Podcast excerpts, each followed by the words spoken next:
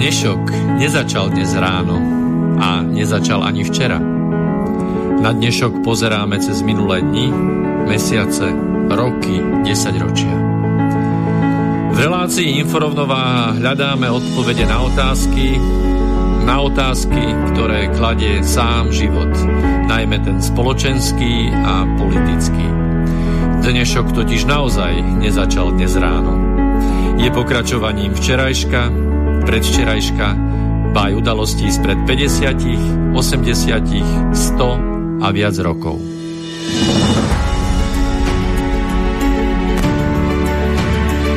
Rovnováhu potrebujeme vždy, všetci a všade. Je preto veľmi podstatné, či sa k nej blížime, alebo sa od nej vzdialujeme. Všetko totiž súvisí so všetkým. Počúvate reláciu Inforovnováha.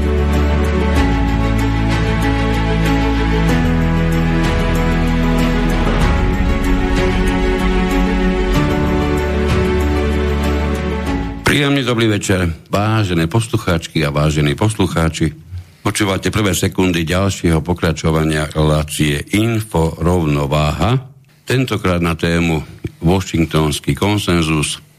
Inak nám práve prebiehajú posledné hodiny posledného dňa mája v roku 2022, aby sme trošku aj pre archívne účely spomenuli, kedy vysielame a dnes e, teda na tému Washingtonský konsenzus predpokladám, že mnohí z vás sa s týmto pojmom stretli.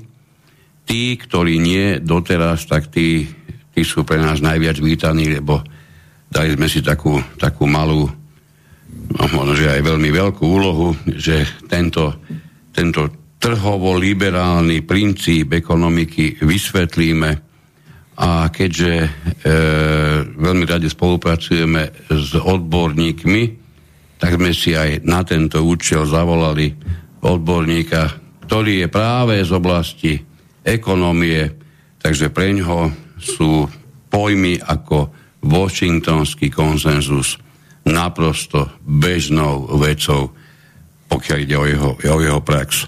Takže od mikrofónu Miroslav Kantner, so mňou v štúdiu ako vždy je Peter Luknár. Príjemný dobrý večer. A takisto pekný dobrý večer Dušanovi Doliakovi. Dušan, ahoj. Ahojte, dobrý večer. Dušan, servus. Takže celé spojenie nám vychádza fajn. E, poprosím vás, e, e, vážení poslucháči, ak by ste náhodou k nám chceli volať, tak dnes to pre technické možnosti alebo technické nemožnosti nebude možné, pretože Dušan sa napokon e, z rôznych dôvodov, ktoré ne, nebudeme ani nie to potrebné spomínať, k nám do štúdia nedostal, ani sa nemohol dostať. A sme radi, že máme aspoň takto po telefóne, takže linka do štúdia k nám je tým pádom obsadená. Poprosíme vás, ak by ste mali nejaké dobré nápady, prípadne priamo otázky, tak nám to adresujte na, na náš mail do štúdia, čiže studiozavináč slobodnyvysielač.sk Duško, Washingtonský konsenzus je, je chápaný ako istý princíp organizovania alebo organizácie liberálno-trhovej ekonomiky, ktorý je uplatňovaný, uplatňovaný už eh, dlhé, dlhé desaťročia a napriek tomu je zaujímavé, že na, do, do istého usporiadania alebo až písomného prejavu ho spodobnil až americký ekonóm John Williamson a to v roku 1989. Ten vyslovene napísal 10, nazvime to, nazvime to postulátom, možno, že by niekto povedal až prikázaní tohoto konsenzu a je jedna pravda, že nejaká jednoznačná formulácia skutočne naozaj neexistuje. S týmto sa zrejme, zrejme až rýchlo dohodneme, že to tak je. Alebo poznáš nejakú presnú formuláciu? Uh, tak ono to napísal knižku, hej. Áno. Kde to uh, popísal všetko.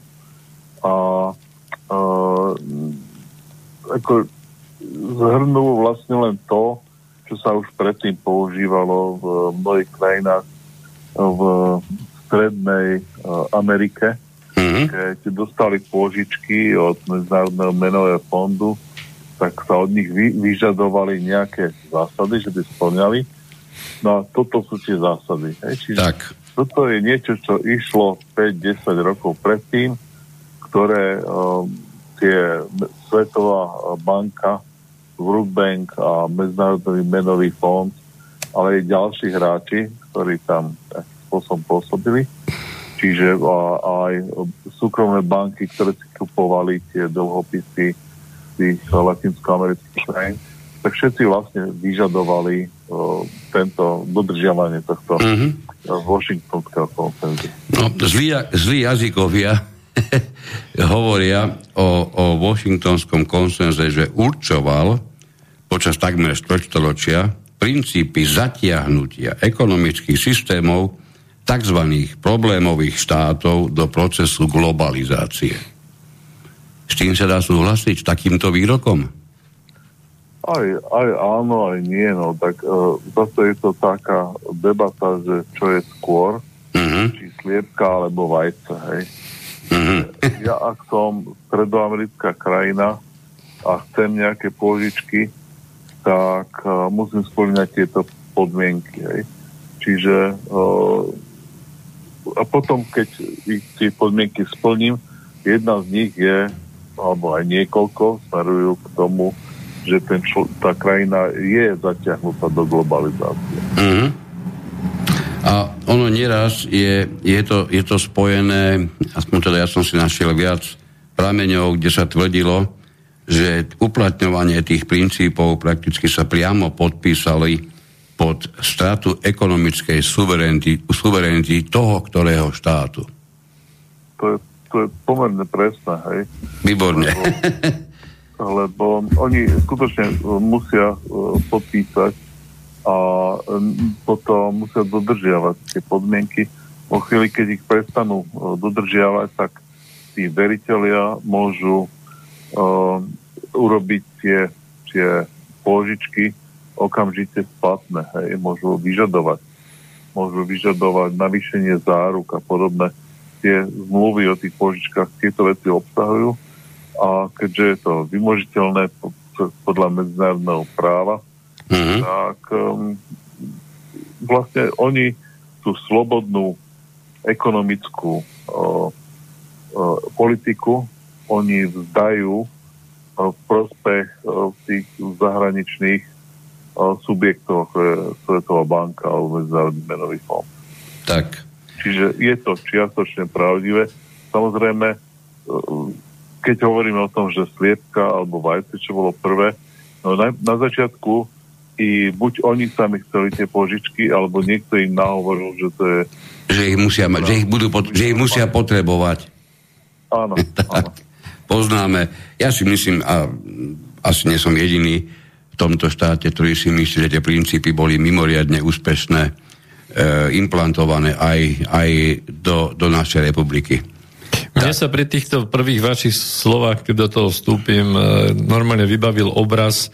My sme nedávno vysielali o subverzii. Toto je normálne ekonomický spôsob, ako prevziať svojím spôsobom, keďže keď cez tie body prejdeme, tak myslím, že to bude jasnejšie, že je to spôsob, ako prevziať tie ekonomiky pod tým nejakým rúškom toho, že vlastne im pomáhame, lebo oni sa tam trápili a ty si, ty si Dušan hovoril teda, v súvislosti s Washingtonským konsenzom sa spomína tá Latinská Amerika, ale myslím si, že, že e, tento pr- princíp alebo táto metóda nebola použitá zďaleka iba v Latinskej Amerike. Ja som povedal, určite aj u nás. No? Tie princípy. Nie, nie, len keď sme sa rozprávali, že ako to vzniklo, mm-hmm. tak vlastne bolo to zhrnutie tej praxi z tej Latinskej Ameriky. A napríklad uh, aj tu na, v Československu a bývalé tie uh, krajiny uh, socialistického tábora, tak a na nich to bolo vyžadované, hej, keď to dodržovanie tak, pravidel. Presne tak. Dokonca som našiel jednu, jednu zaujímavú vetu, že základné formulácie Washingtonského konsenzu boli prevzaté z publikácie Washingtonský konsenzus ako myšlienkotvorný mechanizmus novej etapy globalizácie. No, Tak, niečo také, áno. prosím ťa, 10 v jednoznačne uvedených bodov. Môžeme to urobiť tak, že by sme si každý ten jeden bod rozobrali, čo sa pod ním vlastne skrýva, ako to ty ako ekonóm vidíš a chápeš. A tým, tým by sme to vlastne aj, aj, aj poslucháčom ozrejmili. Môžeme, hej? Dobre. Prvý bod je rozpočtová disciplína. To znamená, že štáty musia zlikvidovať alebo aspoň znížiť rozpočtový deficit do takej miery, ktorá by bola priateľná pre súkromný kapitál. Áno, tak uh, tá, tá koniec, že súkromný kapitál, uh, to je pre investorov, áno. Čiže bez hľadu to, oni sa tie požičky tým krajinám dávajú v kombinácii Svetová banka, Medzinárodný menový fond a rôzni investori. Môžu to byť súkromné osoby, ale môžu to byť inštitucionálni investori, napríklad penzíne fondy alebo poisťovne. Ej, alebo aj banky si nakoniec kupujú tieto dlhopisy rôznych krajín. Takže o, ten deficit, ono je to taký, keď, keď si ako zadlžený ako osoba veľmi, tak si pre banku alebo pre hocikoho, čo by ti požičiaval peniaze, rizikový, že či budeš schopný splácať tie, Mhm. tie požičky. Hej? Takže to, tá prvá zásada hovorí, že mal by si mať také uh, dlhy, aby si ich bol schopný splácať. To sa mi zdá teda nejaké, nejaké logické, hej. Samozrejme, že aké veľké by mali byť dlhy a v porovnaní s čím a podobne, to je už na debatu. Či to má byť 2%, alebo to, čo sa po, uh, uh, po, považovalo v rámci Európskej únie, tam bolo myslím, že 60% ako strop dlhový Mhm. hej, v, v, v eurozóne, nie v Európskej únii. Takže tieto, tieto otázky sú už na debatu. Hej, a, a v ktorej situácii? Lebo dnes napríklad všetci máme kolo 100%, hej, aj, aj Španieli, aj Belgičania, aj Francúzi. Napriek tomu, že v eurozóne je nadpovedaný 60%, tak už, jak keby sme to všetci uh, zabudli, aj Amerika samotná už je cez 100%, dosť voči HDP. No a teraz sa to považuje za normálne, napriek tomu, že ten Washingtonský konsenzus hovorí, že dlhy by mali byť nízke, tak teraz je normálne mať vysoké dlhy. Vieš, čo ma na tom jedine ako vážne zarazilo? Že e, v tom tých, medzi tými desiatimi bodmi sa, sa to spomína ako rozpočtová disciplína. Čiže ako keby bolo posudovaný samotný rozpočet, nie je potom na ňom postavený reálny fakt. No, ono je to tak, že, že e, ty máš mať vyrovnaný rozpočet, Mhm. to znamená, máš mať taký rozpočet, aby si tie dlhy bol schopný splácať. Čiže rozpočet sa rovná uh, vyrovnané hospodárenie. Hej.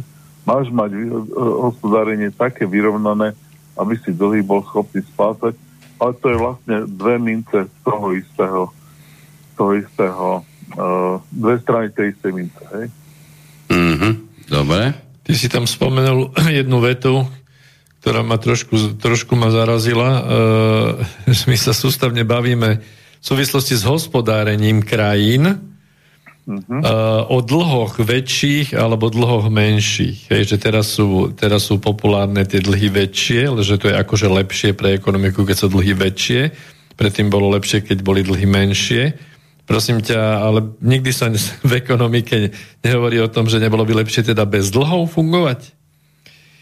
Lebo dlhodobo, dlhodobo už sme sa bavili na túto tému e, udržateľnosti a toto je proste katastrofa, že my vlastne tl- v, to, v tej ekonomike tieto termíny sa používajú. Väčšia zadlženosť, menšia zadlženosť, nie, nie, nie nezadlženosť.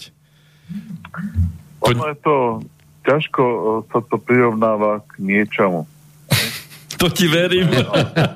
Alebo, K domácnosti sa to nedá prirovnať, lebo tá by skrachovala už prvý rok. No, ale uh, v zásade tie štáty majú určitý pohyb, že ako im nabiehajú peniaze a kedy uh, zase majú najväčší odlej peniazy. Hej? čo ja nejaký 13. dôchodok môže znamenať, e, že najviac peňazí od, odíde. Hej? A naopak napríklad krajiny ako je Taliansko a Španielsko, čo žijú z turizmu, alebo Grécko, uh-huh. tak máme najväčšie príjmy júl, uh, august a vtedy im nabiehajú aj najviac daní. Takže oni, uh, keď chcú mať vyrovnaný rozpočet, tak zaprvé buď by ma museli cestriť veľkú časť roka, alebo jednoducho si požičajú peniaze vo výške 5-10% toho štátneho rozpočtu, uh-huh. aby tie, to vyrovnávali, hej, tieto uh, výkyvy toho uh-huh. príjmov a výdajov. Hej. Takže kvôli tomuto sa to, to požičiavanie je akceptovaná prax. Hej. Uh-huh. Samozrejme, mať prebytkový rozpočet a držať tie peniaze na účte a nič nero, ne, tie peniaze nerobia, no robia to krajiny. Robí to, robia to Číňania, robí to Rusko. Áno, dlhé roky to robil vlastne od nejakého 80. od 99. to robil Putin v Rusku že prebytkové rozpočty, prebytkové nízky, nízky dlh, hej, no chystal sa na, na tú situáciu, ktorá je tam teraz. Zjavne. Mhm. Dobre, k sa ešte určite, určite nejakým spôsobom vrátime. Takže to máme túto, túto prvú kapitolu rozpočtovú disciplínu. Môžeme na druhú? Poďme, no. Tak, druhá hovorí, že je osobitné zameranie výdajov zo štátneho rozpočtu. Dotácie pre výrobcov a subvencie pre spotrebiteľov musia byť znížené na minimum. Vláda musí míňať peniaze len na neodkladnú lekárskú pomoc, na základné vzdelávanie a na rozvoj infraštruktúry tomuto iba jednu vec poviem, keď to človek pozorne vníma, tak ti z toho úplne logicky povypadávala napríklad taká súčasť, ako je kultúra, ako je veda, ako je, je vyššie ako základné vzdelávanie. Toto všetko sú v zmysle toho Washingtonského konsenzu tie veličiny, o ktoré sa štát, pokiaľ ide plniť tie kritéria, má starať asi iba okrajovo ale to nie je jediná vec, ktorú o tom chceme, aby sme, aby sme prebrali. Takže toto je ten druhý bod, osobitné zameranie výdajov zo štátneho rozpočtu. No, poďme si to rozobrať na drobné, že čo to znamená. E, keď uh, uh, napríklad taká vážna hudba, áno, alebo divadla v, na malých mestách, alebo alebo muzikálová scéna a podobné veci sú v niektorých krajinách dotované, v niektorých krajinách nie sú. Alebo viac a menej dotované, jasné. Alebo viac alebo menej dotované. No a v Spojených štátoch vlastne uh, oni presadzajú to, že vôbec to nemá byť dotované.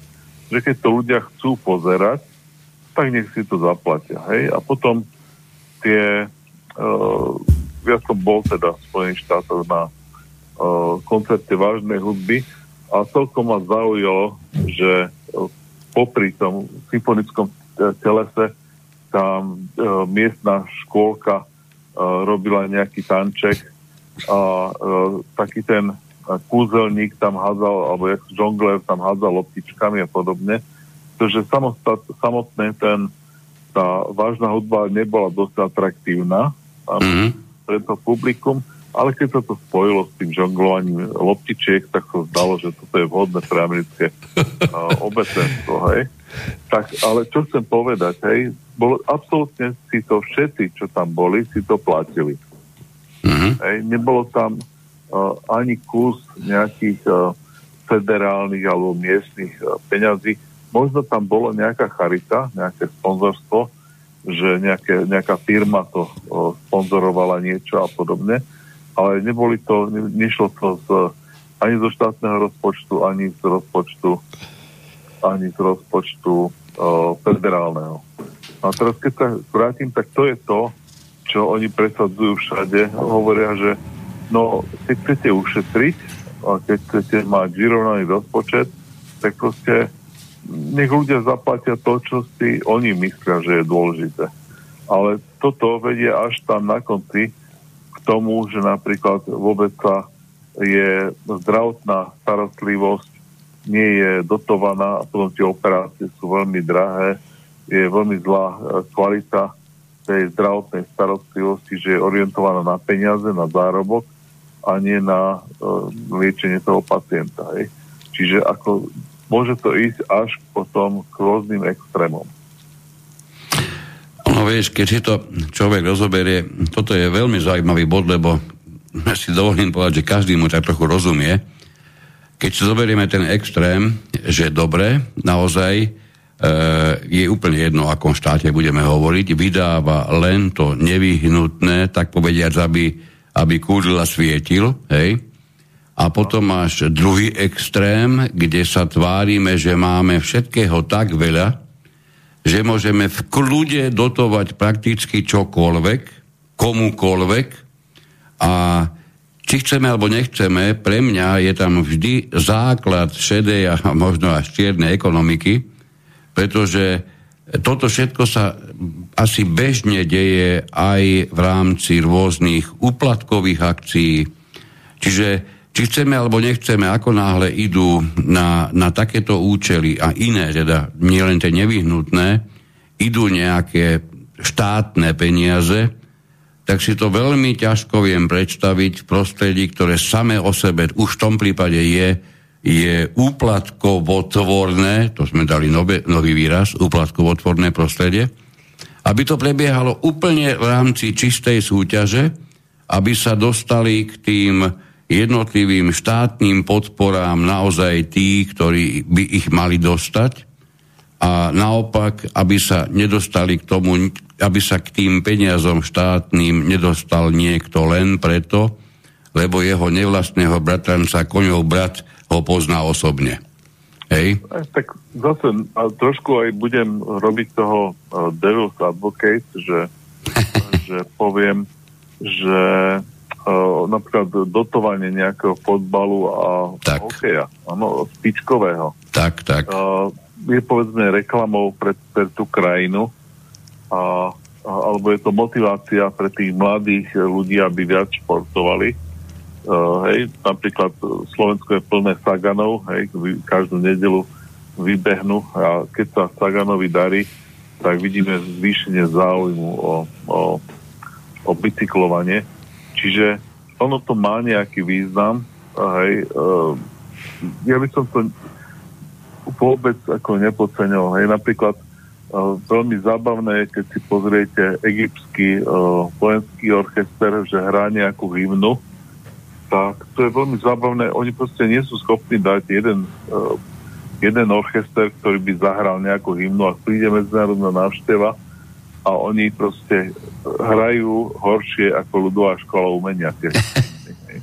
v Egypte? Čiže pre, pre krajinu mať proste nejaké uh, symfonické teleso, ktoré bude hrať uh, nejakú hudbu alebo uh, bude mať nejaké divadla, ktoré budú nejakým spôsobom posilňovať ten, ten, uh, ten toho ducha tej krajiny, tak uh, môže mať význam. Hej.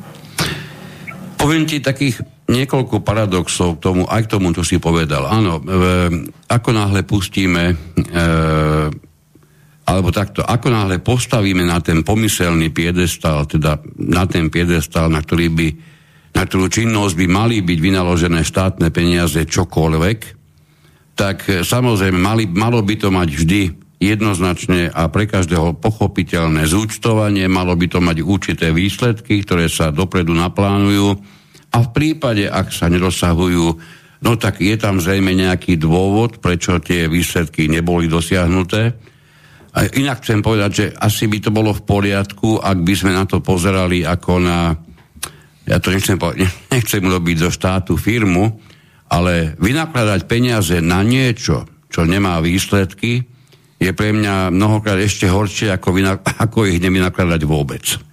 Hej, a potom sa nara- stane presne to, čo sa na Slovensku pre Boha už x krát udialo a deje sa aj teraz a bude sa diať, lebo ten princíp sa asi nezmení, že tu máš niektoré subjekty, niektoré inštitúcie, ktorí, keď sa ne pozorne pozrieš na to, aké majú výsledky, tak prakticky a takmer nie si ich schopný zaznamenať, za to ale vynakladajú obrovskú snahu, aby odôvodnili svoju existenciu. Hej, čiže ten zámer je absolútne niekde inde a oni robia naozaj čokoľvek na svete, len aby, len aby ďalej štátne peniaze dostali. Ja viem, že treba do, do zdravotníctva, jednoducho, to tu, máme, máme vrité v sebe, to máme pod kožou, my by sme pri tom americkom systéme, predpokladám, asi boli až extrémne nešťastní a mnohí z nás aj, aj nezoperovaní.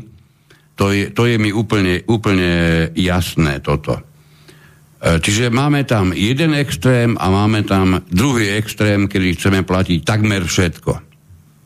Ktorý z týchto extrémov podľa teba je, je nazvem to tak, ekonomicky nebezpečnejší? Ja, toto je nie, niečo, čo nemám, že úplne jasné, že musí to byť e, čierne alebo biele. Mm-hmm. Hej, um, veľmi dôležitý je ten sociálny zmier, ten, o, že ľudia sú spokojní, že nikto nedemonstruje po uliciach, lebo teda o, poslednú vec, čo by som chcel, ak by som bol nejaký, nejaký o, člen vlády, aby mi po ulici chodili lekári a, a demonstrovali, alebo herci a z tribúny, že by mi nadávali, alebo proste keď sú všetci OK, aj ľudia, ktorí platia dane, že nikto nechodí po ulici a nikto proti tomu nebúri, tak potom je to OK. Hej? Prepaš, trošku ti do tohoto skočím iba jednou vecou. Ono dostať ľudí do ulic, aby, aby to vyzeralo, ako sú obrovsky nespokojní, máme to nie tak v ďalekej minulosti a dokonca nám z toho vyvstala aj, aj určitá politická strana. Takže dostať tých mimoriadne nespokojných ľudí do ulic za prispenia, v tomto prípade viac, mimo štátnych ako štátnych peňazí sa dá. Otázne je, že či práve toto je tá miera, ktorú by mala spoločnosť vnímať ako, ako údernú, ako základnú a prispôsobovať všetko tomu, aby tie ulice plné neboli. Asi áno. Hej, asi by bolo dobre, aby tie ulice plné neboli, ale obávam sa, že my tu na Slovensku, tak keď, keď budeme hovoriť aj o slovenskom rozmere, bolo je, je, určite ho je potrebné spomínať, my za toto platíme, moja odvážna myšlienka, my za toto platíme obrovskú daň. Tak uh, zase povedzme, hej, uh, som politik, otvorím si, otvorím si noviny a nadávajú, že sú tam, čo učiteľe nemajú dosť peňazí pozriem si celku, zase to riešime, učiteľe nemajú dosť peňazí. Idem na návštevu, idem k rodine, ľudia ma zastavujú na ulici a fúr všetci budú riešiť tých učiteľov, tak dobre, tak poviem, tak zvýšme tým učiteľom, hej.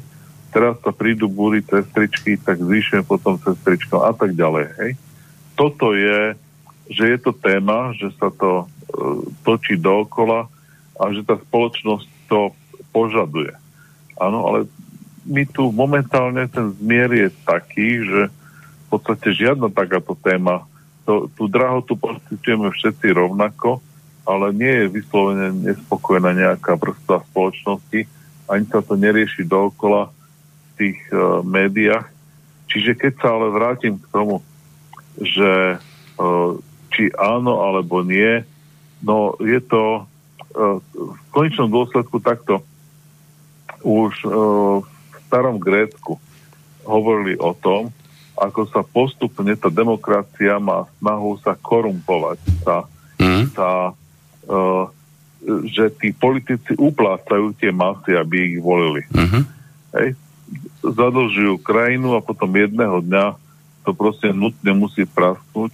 O tom to vedeli už starí Gréci, že tam tá, tá demokracia vždy smeruje ale mm. zase uh, je to prirodzený jav. Keďže je to demokracia, tak oni na to, tí ľudia majú právo si voliť uh, uh, takých politikov, ktorí im tie peniaze dávať budú. Je to súčasť toho celého procesu, čiže netreba sa tomu akože že brániť, že proste uh, toto je úplne zle. Je to, ak to ten národ demokraticky požaduje, áno, a tie, tie možnosti, ak sa tvorí tá, tá verejná politika, sa tvorí aj nejakými aktivistami a, a mass mediami, verejnou mienku a podobne, tak e, je to úplne legitimné, ak potom sú nejaké, nejaká výroba niečoho dotovaná a, a podobne. Čiže ja by som to nešiel až na, na hranu noža. Na hranu noža by som to znal vtedy, keď ten rozpočet je úplne, ale úplne nevyrovnaný a že, že skutočne sme sa rozdali všetkým. Hej. Uh-huh. To je napríklad sa stalo vo Veľkej Británii, kde uh, Thatcherová uh, počas jej vlády nie, sa, sa ťažila mohutne uh, ropa v, a, plyn v Severnom mori. No a ona pomocou uh, verejných dotácií si začala kupovať e, spoločnosť, kupovala si verejnú mienku a, a, a fungovalo to. Ľudia si zvykli na, čo ja viem, e, dvojročné e, podporu nezamestnanosti, na e, verejn, systém verejného zdravotníctva, ktorý je totožný s tým systémom, ktorý sme tu mali pred vytvorením súkromných zdravotných poisťovní. Oni majú jednu štátnu zdravotnú poisťovňu. Čiže nejak fungovala tá Veľká Británia na základe tých peňazí, ale oni prestali ťažiť tú ropu a plyn v Severnom mori, zrazu vyschli tie ich príjmy a, a potom uh, to vyústilo až tomu, že ľudia sa začali orientovať, že napríklad Brexit, že by im pomohol. Ten Brexit sa udial a nepomohlo im to. Tá situácia ekonomická sa zhoršuje. Naďalej v tej Veľkej Británii a už to cítia úplne všetci. A je to len preto, že oni si zvykli na ten pokročilý, na štát verejného blahobytu, ako sa to nazýva v médiách. Ľudia si na to zvykli. Na všetky tieto veci sú fajn, áno. Že mám neviem koľko divadiel v každom mestečku, že máme veľa múzeí, že tie pamiatky sú opravované, že máme cesty, ktoré sú upravované.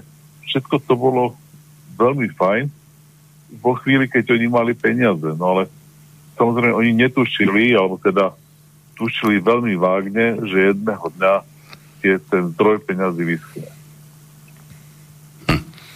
No, ja by som sa pripojil k tomu, čo som počul od vás dvoch. E, vlastne toto presmerovanie tých verejných výdajov do, do tej oblasti vzdelávania zdravotníctva do nejakej tej infraštruktúry, e, tam je, zaznel tu pojem e, nejakého, nejakej merateľnosti výsledkov, čo je veľmi, veľmi zložitý pojem, si myslím, pretože sú rôzne tie oblasti, ktoré sú, ktoré jednoducho nemôžu byť merané len ziskom, hej, v zdravotníctve, nie, nie, nie, alebo, počkaj, to alebo treba zajsť v športe. Mo, ja som, moment, moment. Ani, ani nemyslím, že koľka tým má, má skončiť hokejista alebo hokejisti na, na olympijských hrách, alebo No, to by nemalo byť, to by nemalo byť pri, Nie, toto som vôbec nemal na mysli. No. Ale keď máš prijatý vnútorný úzus, že do zdravotníctva, do ktorého nalievaš peniaze, ako výsledok by malo byť zníženie nejakej chorobnosti celo, v celej populácii, hej, niečo sa proste vďaka tým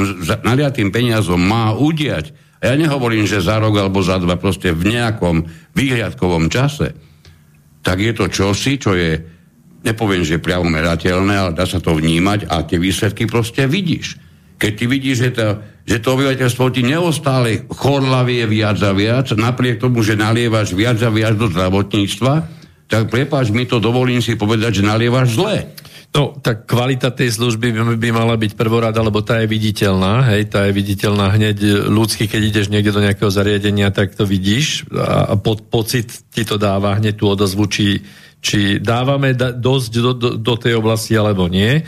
Ale celá táto oblasť e, podľa mňa je častokrát, e, častokrát ešte môžem kľudne povedať, že je sústavne a všetkými politickými orientáciami zneužívaná na populizmus. No, Lebo vidíme to, to či praví, či ľaví, proste idú, idú do toho, že my, my sme dali, hej? Tak. Do zdravotníctva, vzdelávania a my robíme reformy a zase miliardy sa tam nalejú, hej, a prepadnú niekde. A robia to všetky tie garnitúry, to je jedno, či sú pravé alebo ľavé, alebo e, proste ako sú orientované. Proste je to obrovský priestor, tento bod 2 pre, pre populizmus.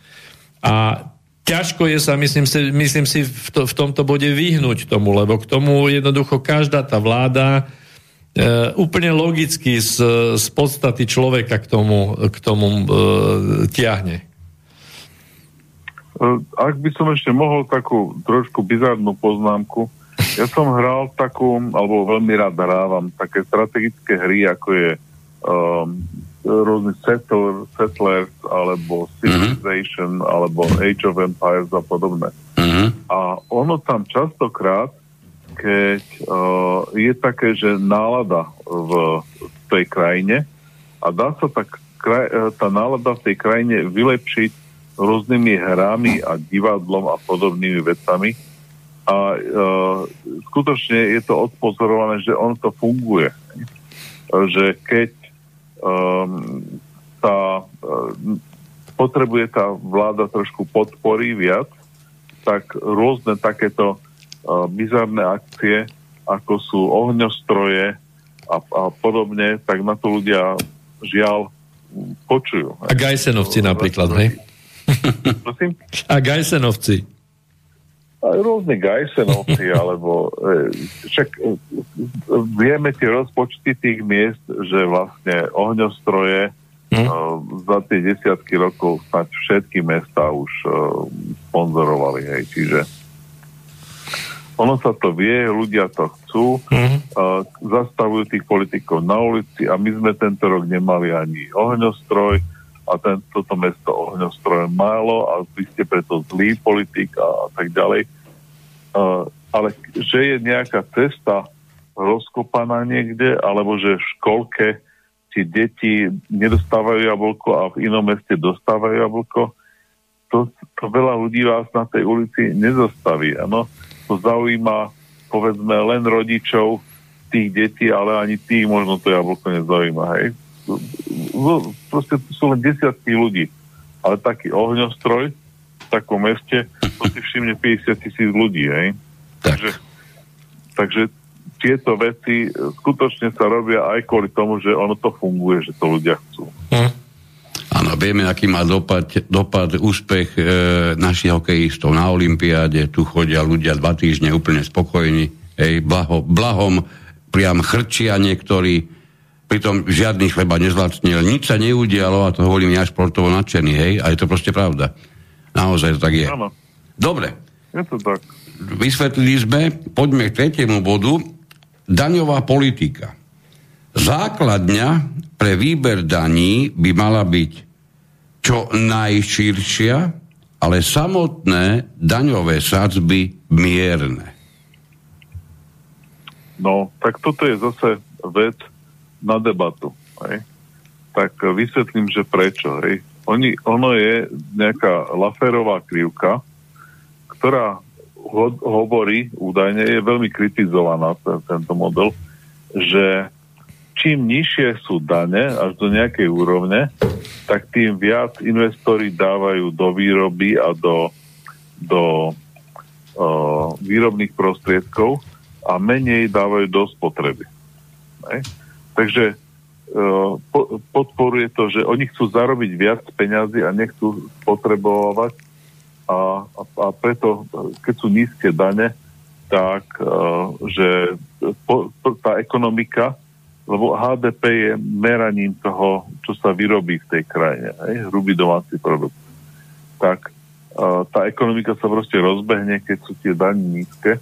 No samozrejme je to všetko relatívne, hej, uh, zase na debatu, že, že kedy je to pravda a kedy to nie je pravda, lebo uh, napríklad ten najväčší výber daní všade je z daní z príjmu fyzických osôb, hej Čiže to sú zamestnanci, ktorí platia dane najviac. Potom na druhom mieste je nejaká DPAčka a potrebné dane. Ale také tie uh, dane zo uh, ziskov firiem, o ktorých sa teraz bavíme, uh, tak tie sú uh, až zanedbateľné. Hej, to sú skutočne len zlomky oproti tým ostatným daniam. Lebo tie krajiny jednak majú nejaké daňové úlavy, ale jednak tie firmy si to vedia znakladovať. Hej? A v konečnom dôsledku tie dane potom neplatia. Takže um, um, to znižovanie daní alebo nastavenie toho daňového systému je také veľmi uh, za prvé je to zase predmetom korupcie voči určitým tým triedám voličov, ktoré sú na, to, na, tie, na tie dane počujú. Mm-hmm. To sú napríklad rôzne tie podnikateľské triedy, ktoré financujú tých politikov. Mm-hmm. to, to, to si treba povedať, že, že väčšinu politikov financujú práve bohatí ľudia, ktorí, ktorých záujmom sú e, nízke dane, ale e, takí tí bežní voliči, napríklad lavicovi, áno, voliči sociálnych demokratov, tak to neriešia vôbec, že či majú také dane alebo hen také dane. Oni kvôli tomu nebudú nikoho voliť, oni sa skôr nechajú skorumpovať dotáciou fotbalu alebo nejakými tými populistickými e, slubmi. Hej. To si pekne povedal. Čiže inak povedané, e, samotný výber z daní dokáže stúpať zvýšenou mierou alebo zvýšenou sadzbou dane, ale iba do určitého bodu, kedy sa tá, kedy sa tá krivka vlastne vracia naspäť k nule, pretože začínajú sa ľudia vyhýbať tým daniam, nakoľko sú vysoké, robia všetky možné opatrenia na zníženie vlastného daňového zaťaženia a to vie, že hlavne... Dokonca investujú v zahraničí. Tak, presne. A hlavne tí bohatí radšej budú investovať do čerta boha diabla skôr, ako by odviedli dane. Toto všetko vieme, to, to, te, ten proces je potom týmto sprevádzaný. Toto si mal na mysli, hej? Áno, áno, áno. OK, dobre, tak toto vieme. Dobre, a otázka ešte teda k tej Laferovej krivke, že je vysledované, aká je tá úroveň, e, alebo to sa mení samozrejme od krajiny k Ukrajine asi.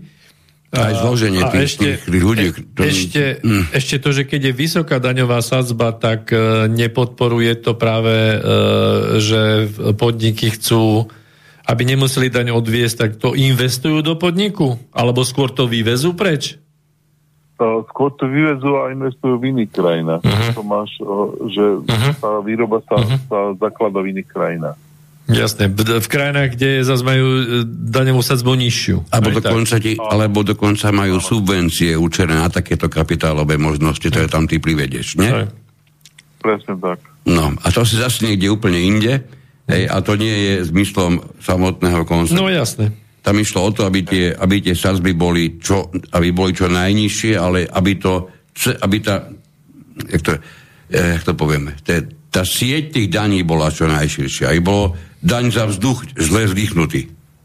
Obrazne povedané, no, hej? Teda, ak, ak, ak by som mohol povedať, tak uh, majú všetky vlády uh, veľké reči ohľadom uh, daní a ohľadom toho, jak je potrebné vyberať dania a tak ďalej ale svet je, je zhnitý z hľadiska toho, že máme všade daňové raje a milión možností, ako tie dane neplatiť a že je to, a že je to úplne bizarné, hej? Mm-hmm. že uh, je nejaké uh, britská uh,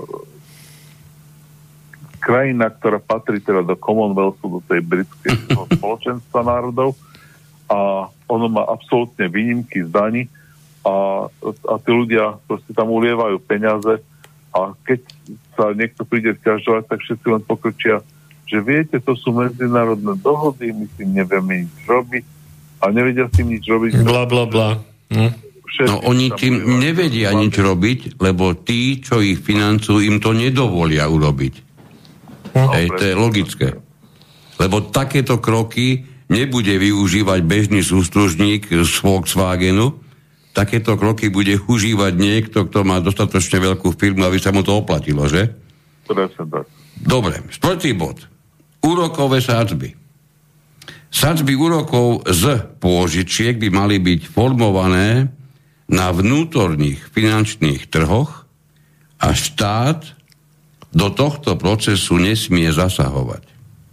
úroky z vkladu by mali byť také, aby ľudí stimulovali vkladať peniaze do bank a zamedzovali úteku kapitálu. No a toto je zase celý komplex teraz v týchto asi troch vetách, to je popísaný celý systém fungovania tých úrokov na tom uh, bankovom alebo v tom, tom finančnom trhu tej jednej krajine. Ak, ak, prepač, ak, ak dovolíš, dovolím si povedať k tomuto, čo som, čo, čo som teraz dal, že keby si toto mal pozorovať a predpokladám, že mi to aj potvrdíš, a nielen pre Slovensko, to bude platiť na ďaleko širší okruh e, štátov, že prakticky tieto princípy momentálne vôbec nie sú uplatňované, lebo baviť sa o tom, že dnes sa niekomu oplatí kvôli úrokom vkladať peniaze na bankový účet, to je asi, asi vážny nezmysel. A to znamená, že celá tá situácia svetová sa napokon vytvára tak, ako keby pôsobila proti tomuto štvrtému bodu z Washingtonského konsenzu. No, ja som to akurát dnes dielal na tom mojom telegramovom kanále, ktorý sa volá NK Ekonomika, ak mu môžem robiť trošku reklamu. A je tam vyjadrenie e, Dália, čo je e, popredný investor a taký guru, ktorý teraz sa objavuje vo všetkých tých e, západných televíziách. Áno, veľa videí má. Mhm. Áno. No a e, on tam e, povedal takýto takúto rozšírenú vetu, ktorú ja som skrátil na to, že povedal, že uh, peniaze sú bezcenné, ale uh, akcie sú odpad. Hej. Teraz vysvetlím, že čo ty myslel. Hej. Keď máme niekde na 8% infláciu, dokonca v niektorých krajinách už je to 10% inflácia, a ja si peniaze nechám na účte, tak za rok, jak keby mi z nich odviedli 10%. Uh-huh. Toto ty myslel, hej. Ale keď povedal, že akcie sú odpad, tak od svojho vrcholu doteraz pod, pod, e, poklesla tá standardný Poor's 500, ten hlavný akciový index, 18%. Hej.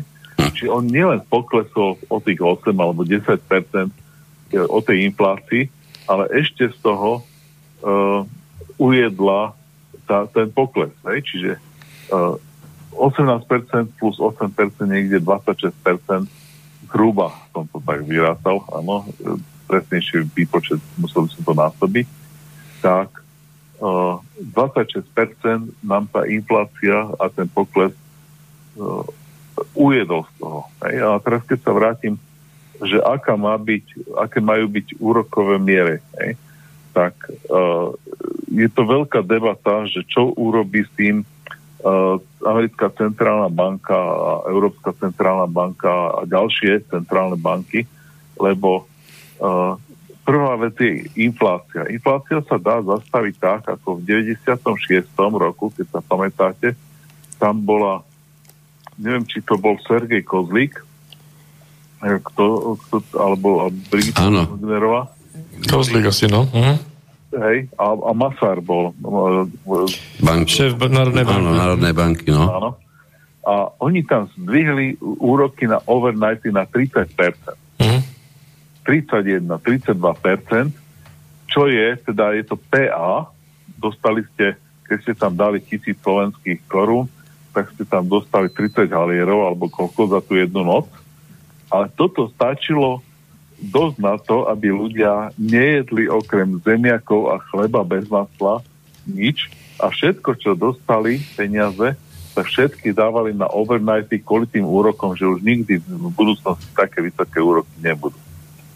Dobrá, inflácia bola vtedy koľko v tom čase? No, nejakých 14% alebo niečo také. A no. oni čo urobili za, za, za mesiac, dva, stiahli to prakticky na nulu, lebo ľudia, e, nikto nič nekupoval, hej? Mm. Všetci proste len gamblovali s tými peniazmi. No a to, toto, samozrejme, tie centrálne banky by mohli teraz urobiť. Ale keď toto urobia, tak zároveň tá produkcia... Zastavia pre, Kúpu, kúpu, no jasné. Zastavia, presne tak, a tá ekonomika padne, hej. Uh-huh. Takže oni sú medzi tými dvoma kameňmi, tie centrálne banky a, a tí, tí ekonomovia a samozrejme nevedia s tým, čo robiť. Tak majú teraz taký experiment, tak som zvedavý, jak to bude vyzerať. A ten experiment je, že začínajú pomaly dvíhať úroky a popri tom zrýchľujú tlačenie peňazí, tú, tú kvantitatívne uvoľňovanie. No a výsledkom toho celého je, a to som nezdieval, veľmi dobrý článok bol, o tom, že ako skončí tento rok uh, uh, akcie Standard Poor's a ten, uh, ten ekonom hovorí, že no, buď to padne do oktobra, alebo na konci roka to vzrastie o 20%. Hej? Čo znamená padne? Ako, ako to mám chápať, že to padne do oktobra? Že poklesne o ďalších 15-20%. Aha, takto. Trhy. Hej?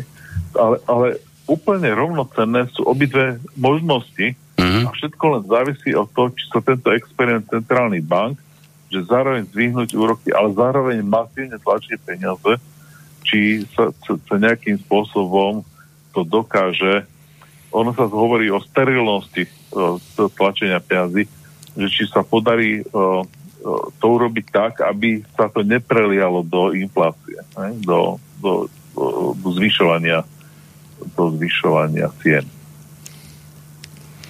Dobre. A infláciu teraz máme koľko? No niekde k 10% uh-huh. sa to tlačí. 7,3, 8, 8,6. Priznám sa, že m, ako ktorá krajina, ale zdieľal som dnes niekoľko krajín infláciu, ale už si nepamätám si Uh-huh. Dobre, dáme si ešte Peťku a potom si trošku zahráme. Peťka hovorí o výmennom kurze. Krajiny by mali viesť taký výmenný kurz svojej valuty, ktorý by napomáhal ich exportu, robiac exportné ceny ich produkcie konkurencie schopnejšími. No, napríklad toto robia Číňania už dlhodobo, ale začali s tým aj Japonci. Áno, veľmi, veľmi úspešne, že proste ich mena je dlhodobo podhodnotená. Že oni by mali u, umelo dotujú ten, ten, tu, tu, ten predaj do zahraničia. Keďže sú ich ceny nízke, tak ich tovary sa dobre predávajú, ale samozrejme to ide na úkor toho, že pre ich obyvateľstvo je všetko drahé. Hej? Hlavne tie tovary, uh, ktoré sa dovážajú do zahraničia, sú mm-hmm. pre nich veľmi drahé. Takže mm-hmm môže to urobiť krajina, ochudobňuje tým obyvateľstvo, ale zase na druhej strane, ak je priorita mať ľudí zamestnaných, tak určite zamestnať tých ľudí, lebo tá výroba v tej krajine sa oplatí, lebo za pár peňazí e, budú vyrábať tovar a budú exportovať do celého sveta. No mňa napadá v súvislosti s týmto, samozrejme, že v, v rámci únie, keďže my máme euro, tak uh, tento nejaký menový, menový kurz alebo rozdiel uh, sa u nás neuplatňuje, ale Ilona Švihlíková v Českej republike popisovala tento washingtonský konsenzus, si pamätám v zmysle, že, že ten kurz je podhodnotený, kurz myslím českej koruny. To znamená, že ako keby je udržiavaný na nízkej hladine, čo, čo samozrejme pomáha pri, eh, pri exporte, ale na druhej strane zase vyváža de facto vyrobené veci a prácu zadarmo von, alebo teda čiastočne zadarmo, hej? Takže e, otázka je potom taká, že do akej miery tie krajiny majú v rukách určovanie toho výmeného kurzu. Hej? Treba v tej Latinskej Amerike to bolo ako?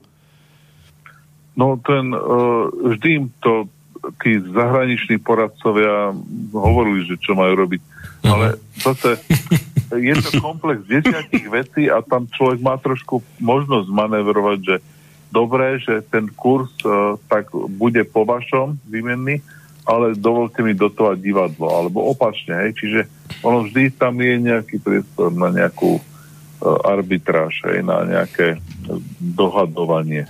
Uh-huh. Dobre, dáme si teda jednu, jednu skalbičku za má nejakých niečo málo cez 6 minút, aby si si oddychol aj ty a aj poslucháči a budeme sa počuť znovu po nej.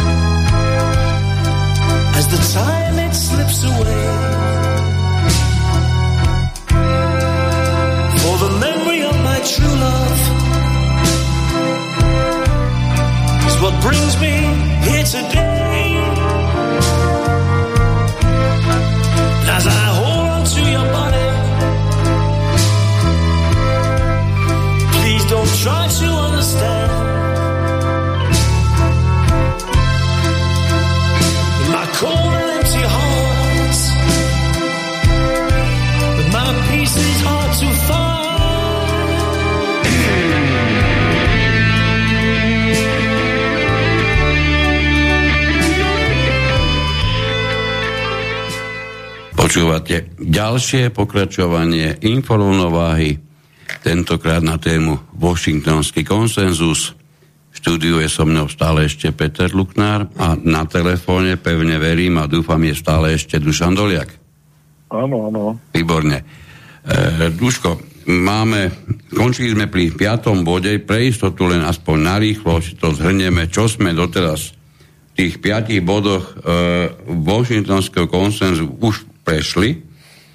Čiže hovoríme o tom, že pokiaľ by mala byť uplatňovaná nejaká, nejaká e, poradenská štruktúra, alebo dokonca to je až, až, to sú až podmienky, to nie je len poradenstvo, aby sa tzv.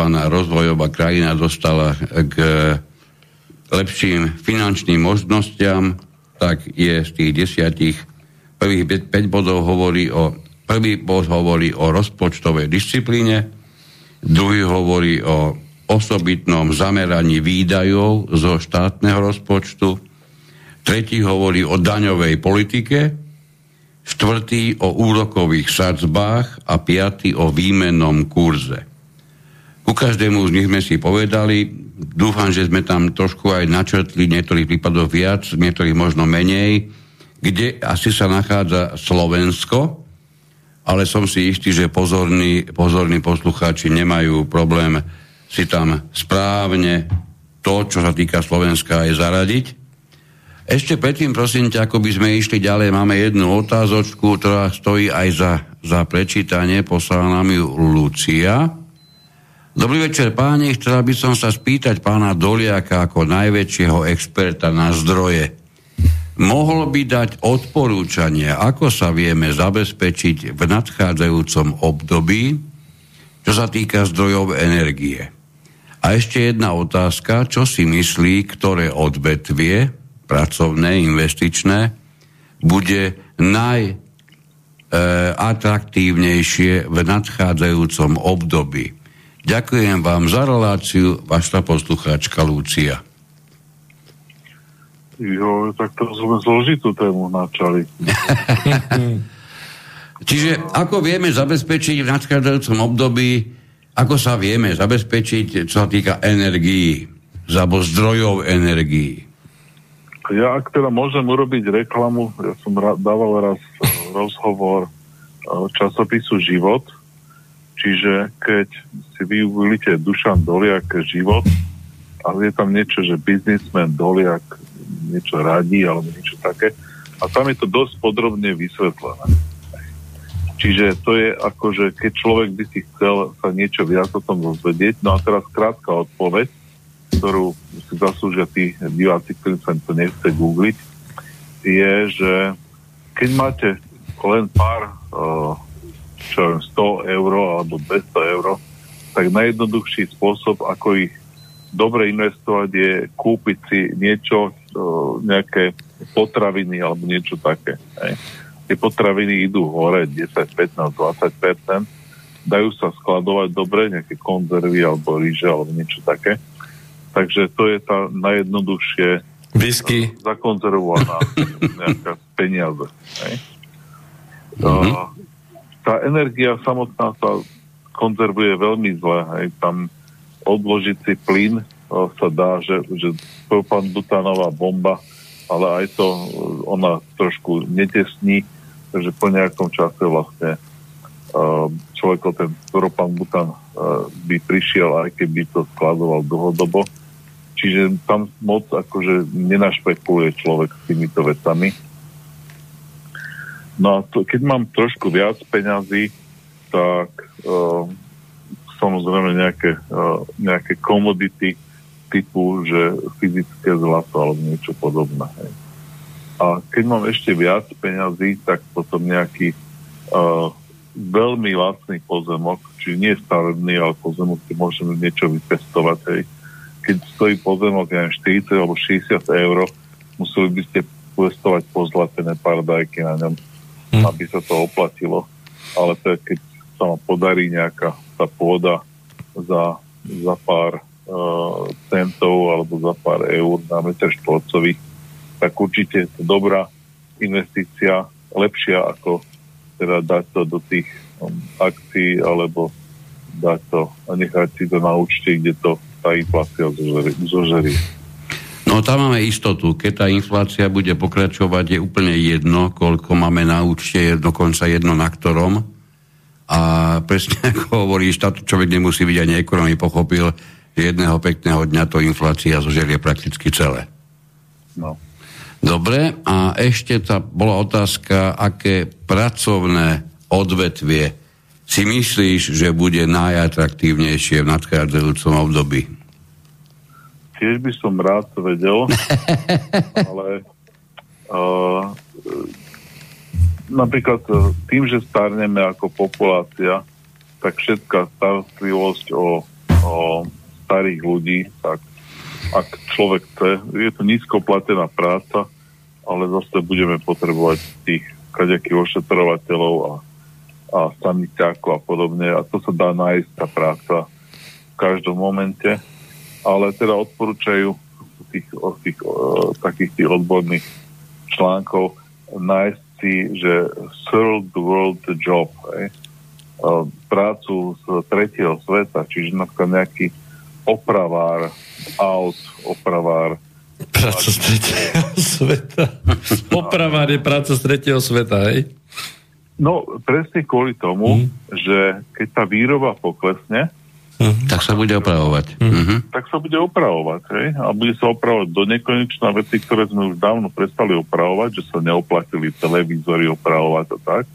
Tak zrazu sa to zase začne opravovať. Hej? No keď človek si uvedomí, fakt sme už v pozícii, kedy už, prepáč, ani neviem, kedy som naposledy niečo dával do opravy fakt, že už, už sa to neoplatí op- opravovať, nech to je, nech to je čokoľvek, no dobré auto, hej. Ale to je jasné. tak nastavené celé. Áno, tak je to nastavené, nech to je čokoľvek, keď si ideš opraviť e, displej na notebooku, tak sa ti oplatí kúpiť rovno nový. Napríklad. Dobre. E, fajn, dobrá otázka. Prostý vtip, môžem ho povedať? Jasné.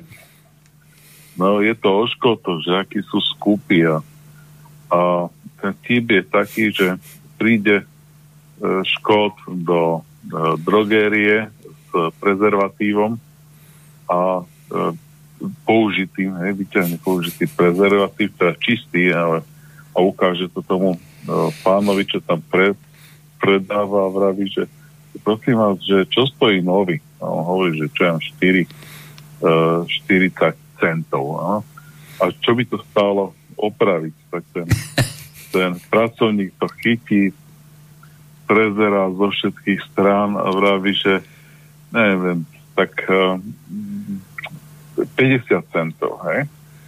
Nie, musí to 30 eh, centov menej ako stojí nový. Mm-hmm. Tak ten škod si zase zoberie ten prezervatív, odíde a vráti sa za dve hodiny a vraví, tak prosím opraviť Rota hlasovala, že ho potrebujeme opraviť. hej. Rota hlasovala, výborne. Áno, áno, áno. Ježiši Kriste.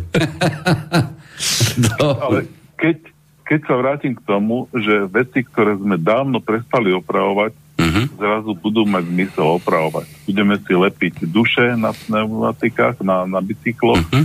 budeme si opravovať bicykle, ktoré teraz človek vymení, hej, stojí ten bicykel, taký bežný 500 eur, tak sa proste neopravuje, hej, e, ľudia si kúpia nový bicykel. No ale potom budeme znova vypletať a všetky tie zručnosti, čo sme vedeli, keď sme boli mali, tak sa zrazu zídu a, a budeme to tieto veci opravovať. Alebo auta, no teraz išli staré auta o 20-30% hore. Keď tie ceny. A toto bude, jak budú rásť ceny nových aut, tak budú rásť aj ceny starých aut, Uh-huh. ale keďže ľudia si nebudú môcť dovoliť nové auta, tak sa bude do nekonečna upravovať. Priznám, toto si, ma, toto si ma hodne prekvapil, ale samozrejme má to svoju logiku. Medzi tým sa mi podarilo nájsť ten článok, ktorý si spomenul, tak naozaj to, je, to trvalo pár sekúnd a on sa naozaj dá nájsť. Dušan Doliak, život stačí a prečítate si článok z, z augusta 2012 s nadpisom Bude horšie. Biznismen Doliak tvrdí, že politici o kríze klamu. Takže fakt sa to dá. A som si to trošku prečítal z neho asi polovicu. Naozaj sú tam zaujímavé myšlienky. Poďme na to ďalej. Tak, šiestý bod. Trhový liberalizmus. Kvóty na import musia byť zrušené a nahradené colnými tarifami. Colné tarify na import by mali byť minimálne a nesmú sa ukladať na tie tovary, ktorých import je potrebný na výrobu tovarov určených na ďalší export. No, je to dosť krklovne napísané, ale vysvetlím tú, tú myšlienku. Uh, on, tie, tie clá a tie, ta, tie množstva, tie dovozné kvóty a vývozné kvóty sa robia recipročne a sa vyjednávajú medzi krajinami. No a ten washingtonský koncenzus je, aby sme boli čo najotvorenejšie tie krajiny, Hm? aby sme o, z- za prvé pre tí, tie krajiny, ktoré mi chcú dodať nejaké stroje alebo niečo investovať, aby sme ich nezdanili ešte raz, áno, keď dovážame tam tie stroje. A, čiže to je tá prvá možnosť, ale zároveň, keď ja toto urobím, tak recipročne tie krajiny mi dovolia moje tovary vyvážať na tie trhy. Bez kvót a, a s nízkymi e, clami a podobne. Hej. Čiže to je tá myšlienka, ale dosť zložité to bolo napísané. Hej. Nespoznal by som to, keby som nevedel, čo sa jedná. No tak ja mám také znenie, že je to vlastne liberalizácia obchodu s dôrazom na nahradenie dovozných kvót za clá. Áno, ale nie je to len, len uh dovozné kvóty za cla, ale je to proste celá liberalizácia aj na importe, aj na tom exporte. Hej. No, je to zamerané na, na keď máš raz mať proexportne zamerané veci, najprv musíš a si odkázať na dovoz toho, z čoho to potrebuješ vyrobiť, no tak inak to asi nepôjde, to je, to je naozaj tak. Dobre, e, siedmy. Priame zahraničné investície. Musí sa vykonávať politika stimulácie a priťahovania kapitálu a technologických poznatkov zo zahraničia. Konkurenčné podmienky pre zahraničné a domáce firmy, to počiarkujem teraz, musia byť rovnaké. No a toto zase eh, je dosť zložité popísané, ale, ale uh, chcem rozprúdiť uh, výrobu. Ano, chcem umožniť, aby všetci bez problémov uh, vyrábali a aby uh, bez problémov svoje výrobky uh, exportovali hej, do, do, do zahraničia, tak musím robiť také opatrenia, aby za prvé je to ochrana toho kapitálu, hej, uh, že keď niekto sem investuje, tak aby o, tie, o tú investíciu neprišiel.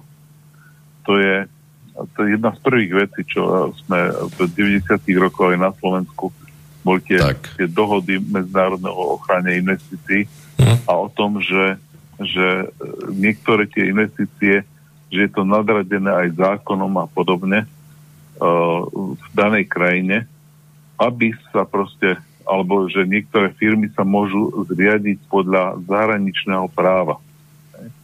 To je napríklad, alebo že pôžičky sa môžu uh, požičiavať podľa zahraničného práva. Napríklad často sa robí podľa britského práva. Sa robia pôžičky.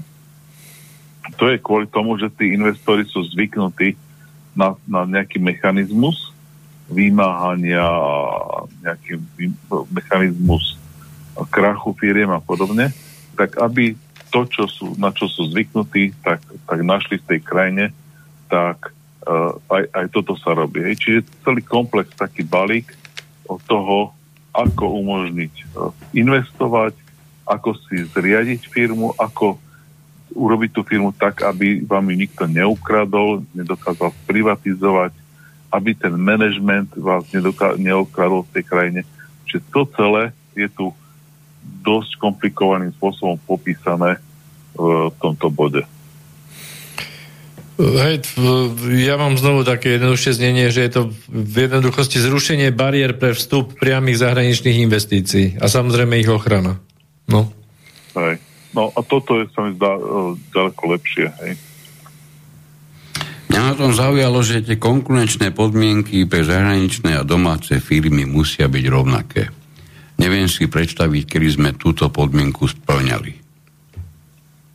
Na Slovensku. Vždy, vždy. Napríklad uh, príde sem nejaká poisťovňa zo zahraničia, tak uh, to má rovnaké po- podmienky ako slovenské poisťovne. Dobre, Napríklad Maďari, susední, tí si chránia ten poistný trh ďaleko viac ako my a tam majú uh, tak urobené, že musíte všade mať predstavenstve Maďarov, v dozornej rade musíte mať Maďarov a, a neuznávajú diplomy ani z Európskej únie po- uh, ľuďom, čo robia poisťovne a podobne. Hej. Ale my na Slovensku tu veľmi akože uh, je jedno, ktorej krajiny Európskej únie má človek diplom, chce ísť do predstavenstva, do dozornej rady, nerobíme s tým žiadne problémy. Dobre, ale napríklad, keď hodnotíme vstup nejakého zahraničného kapitálu do, ja neviem, e, e, nejakej sie- siete e, módnej, hej, Uh-huh.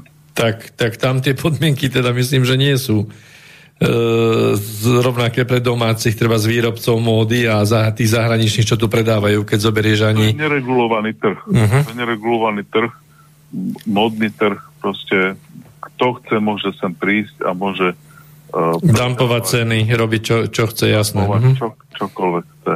Ale čo sa týka regulovaných trhov, Mhm. tak tam uh, musia byť tie podmienky rovnaké pre všetkých.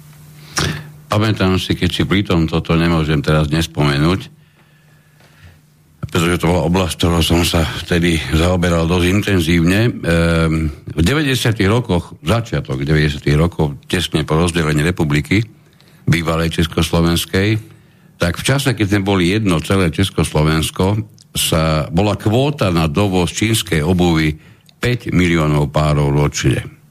Vtedajšie Československo malo niekde zhruba 14-15 miliónov ľudí. Hej, bolo, bola kvóta 5 miliónov. V momente, kedy sme sa stali samostatnou Slovenskou republikou, na počudovanie táto kvóta zostala pre samotné Slovensko. Hej, to, sú, to sú veľmi zaujímavé veci. Keď zrazu na 5 miliónové Slovensko bolo možné v rámci kvóty doviesť 5 miliónov párov čínskej obuvy, čo malo za následok absolútne skrachovanie veľkých dovtedajších výrobcov tejto oblasti, ktorí, trúfam si povedať, dodnes neboli nahradení a z veľmoci obuvnickej sme sa dostali do absolútnej európskej periférie. Ako následok. Neregulovaný trh. ten problém, že tí ekonómovia, čo to vtedy rozhodovali, tak sa pozreli, že aká je tam výška tej pridanej hodnoty a, a, a aké sú tam vysoké príjmy a my sme v tomto čase už vedeli, že nemáme žiadnu šancu e, konkurovať uh, tým výrobcom v, v Ázii a, v Afrike. Takže kvôli tomu, to, tomuto sa nevenovala taká priorita a pri tých nejakých vyjednávaniach sme dali uh, prednosť, že nejakým iným kvótam a iným tarifám a tak ďalej a toto sa pustilo proste. Hej. A je fakt, že teraz sa, pre, myslím, že okrem EKA sa na Slovensku a potom nejaká malá výroba ešte zostala niekde. Len vieš, my, my sme mali, my sme mali e, podniky vo veľkom, ktoré spracovávali tieto kože, na to bolo napojených x a x pracovných miest a nebolo ich málo, odtiaľ sme nenávratne prišli. Vrátanie tých odborníkov, ktorí prakticky z večera na ráno takmer nemali žiadne uplatnenie. No aj to je výsledok to, to je tohoto pôsobenia na Slovensku. Chceme, nechceme, je to tak. Hej? Možno budeme aj topánky zase opravovať, čo vieš? No budeme, jasné. Osmi bod. Privatizácia. Treba všemožne podporovať privatizáciu štátnych podnikov, pretože súkromné podniky sa považujú za oveľa efektívnejšie ako štátne. Túto axiomu budeme, nie my, sa bude dokola a dokola omielať všetkými bez toho, aby bolo akokoľvek potrebné skúmať jej platnosť, jednoducho to je dané a hotovo. Štát, štát sa nevie starať tak dobre ako súkromník. No, je to zase na debatu a moji kolegovia ekonómovia sa, sa o tomto hádame roky, áno. Uh, že čo má zmysel privatizovať, čo nemá zmysel a za aké okolnosti. Sú o tom tisíce knížiek, čiže uh, a samozrejme ja už som strávil mnoho hodín na to debatou na tému, že, že monopolné hlavne firmy ako je plinárenský priemysel, ako sú elektrárne a podobne.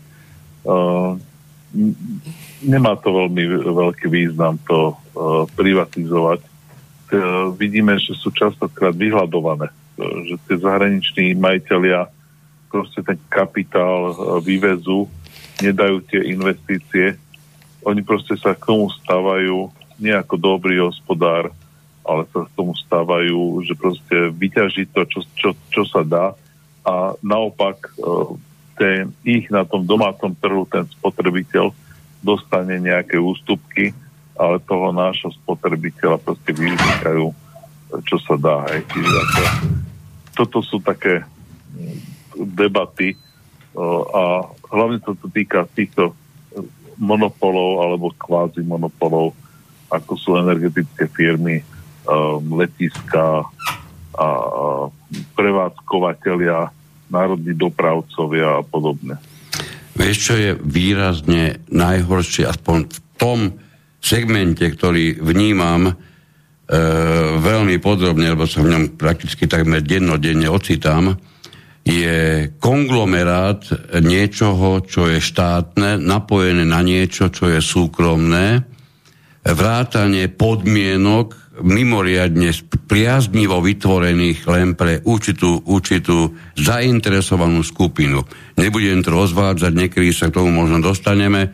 Poviem len v rýchlosti, že máme na Slovensku neskutočne drahé centrálne zásobovanie teplom, alebo správne centralizované zásobovanie teplom. A to nie je z dôvodu, že je drahý plyn, aj keď samozrejme aj to do toho vstupuje, ale my máme žiaľ Bohu stav, ktorý, keby sme povedali komukoľvek v severských krajinách, tak bude krútiť hlavou, že to snad nie je pravda, no je to pravda. V takom Dánsku, vo Fínsku si schopný kilometr, kilometr kopať vlastnú tepelnú prípojku, aby si sa mohol na niečo centralizované za, zapojiť. Také je to výhodné. Na Slovensku, a poznám tie, a dnes a denne túto prax, x a x bytových domov je schopný urobiť čokoľvek, aby sa z toho centrálneho zásobovania teplom mohli odpojiť. Je to, keď zabavíme na tému, ktorá nejakým spôsobom súvisí s privatizáciou. Čiže niečo, čo nebolo dokončené, čo sa nikdy nerobilo poriadne a naopak vytvorilo to jednu extrémnu podnikateľskú príležitosť, ktorá je do bodky využívaná absolútne nechutným spôsobom. To hovorím o, o teple, hej? Tak, deregul- deregulácia, deviatý bod. Nadmerná regulácia zo strany štátu plodí len korupciu a diskrimináciu medzi účastníkmi trhu, ktorí nemajú šancu prebiť sa k vyšším vrstvám byrokracie. V perspektíve si treba pardon, perspektíve sa treba snažiť o ukončenie štátnej regulácie ekonomiky a štátneho sektoru. No, zase toto je úspešne sa hádam tiež s mojimi kamarátmi. uh, napríklad uh, jeden z nich robí v pamiatkovom ústave a je, je to presne, že no, keď im dovolíme stavať, tak budú stavať hoci čo, hoci kde a budú ničiť pamiatky a, a neurobia záchranné výskumy a tak ďalej. Ten štát toto musí dozerať. Archeolo- archeologické uh, nález, keď nájdu, hej, vykope ho nejaký ten, ten buldozer, tak stavby vedúci povie, hneď to zakopte, lebo nám sa nabehnú archeológovia a potom nebudeme môcť stávať niekoľko týždňov. Čiže toto sú také debaty uh, extrémne, áno, ale v podstate uh, zhrňajú to, že uh, v zdravotníctve, keď je, nie je nejaká regulácia, tak vidíme, aké sú ceny vysoké Spojených štátoch. Na TikToku alebo na YouTube sú tisíce svedectiev o tom, že ja som sa presťahoval do Európy, záchranka ma tu zobrala, urobili mi rengen, a zaplatil som, ja sa nepamätám, koľko sa to platí ten taký, a či sa to ešte platí ten uh, nejakých 5 eur alebo 10 eur, keď človek príde na pohotovosť, áno. Ale aj tomu vrátia, keď je to oprávnené.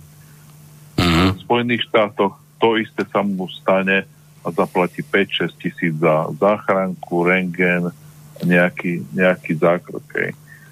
A uh-huh. tam sa im to, keď sa u nás, ale samozrejme platí to tá poisťovne ale keď si zoberieme ten účet a pozrieme sa na to, a nielen u nás, hoci ktorom v západnej krajine, kde sú rovnaké e, životná úroveň, či rovnaká cenová hladina byť ako Spojené štáty.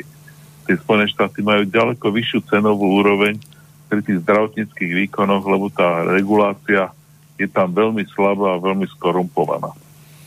Hm. Hej. A to som zobral len jeden príklad, ale týchto príkladov je, je veľmi veľa. Je napríklad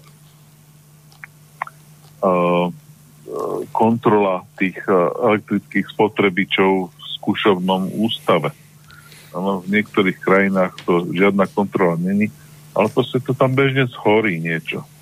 Nie je žiadny štátny skúšovný ústav, alebo uh, ma, to sa tam dáva bežne kadejaké farbiva a podobné veci. Napríklad v Spojených štátoch je veľmi uh, veľká deregulácia týchto umelých prísav do, do potravín. No ale výsledkom je, že proste to je sama umelina. Mm-hmm.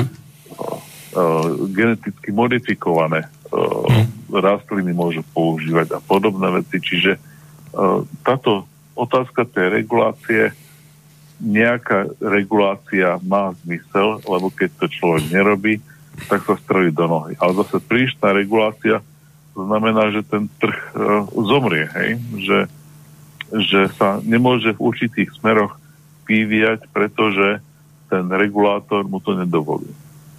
No, dá sa povedať, že v oblasti, dajme tomu, bezpečnosti, životného prostredia, ochrany spotrebiteľa, na, dohľadu nad finančnými inštitúciami, to sú také rozumné oblasti, ktoré by mohli byť regulované. Hej? Možno by sme ešte aj, aj nejaké ďalšie našli. Našli by sme aj ďalšie, lebo aj tie stavebné hmoty napríklad sú u nás skúšané, testované. Hej, certifikované, je, stavebné. Mhm. Certifikované. Tých, čo majú význam, je určite veľké množstvo a to sú tisíce rôznych druhov tovarov, čiže to by sme dlho o tom... Hej, a nemusia byť vždy prekážkou rozvoja e, no. podnikania tej, v tej oblasti, hej. Ale po, no. baviť sa o tom, že totálna deregulácia vytvorí sama o sebe lepšie podmienky, asi by bol malý nezmysel. Nie, nie. určite niekde tá deregulácia zmysel má a niekde je to len čiste ako taká, že uh, samo o, o, pre seba, hej, sú generis, hej, sú, nejaký, nejaká taká, taký manier. Jo.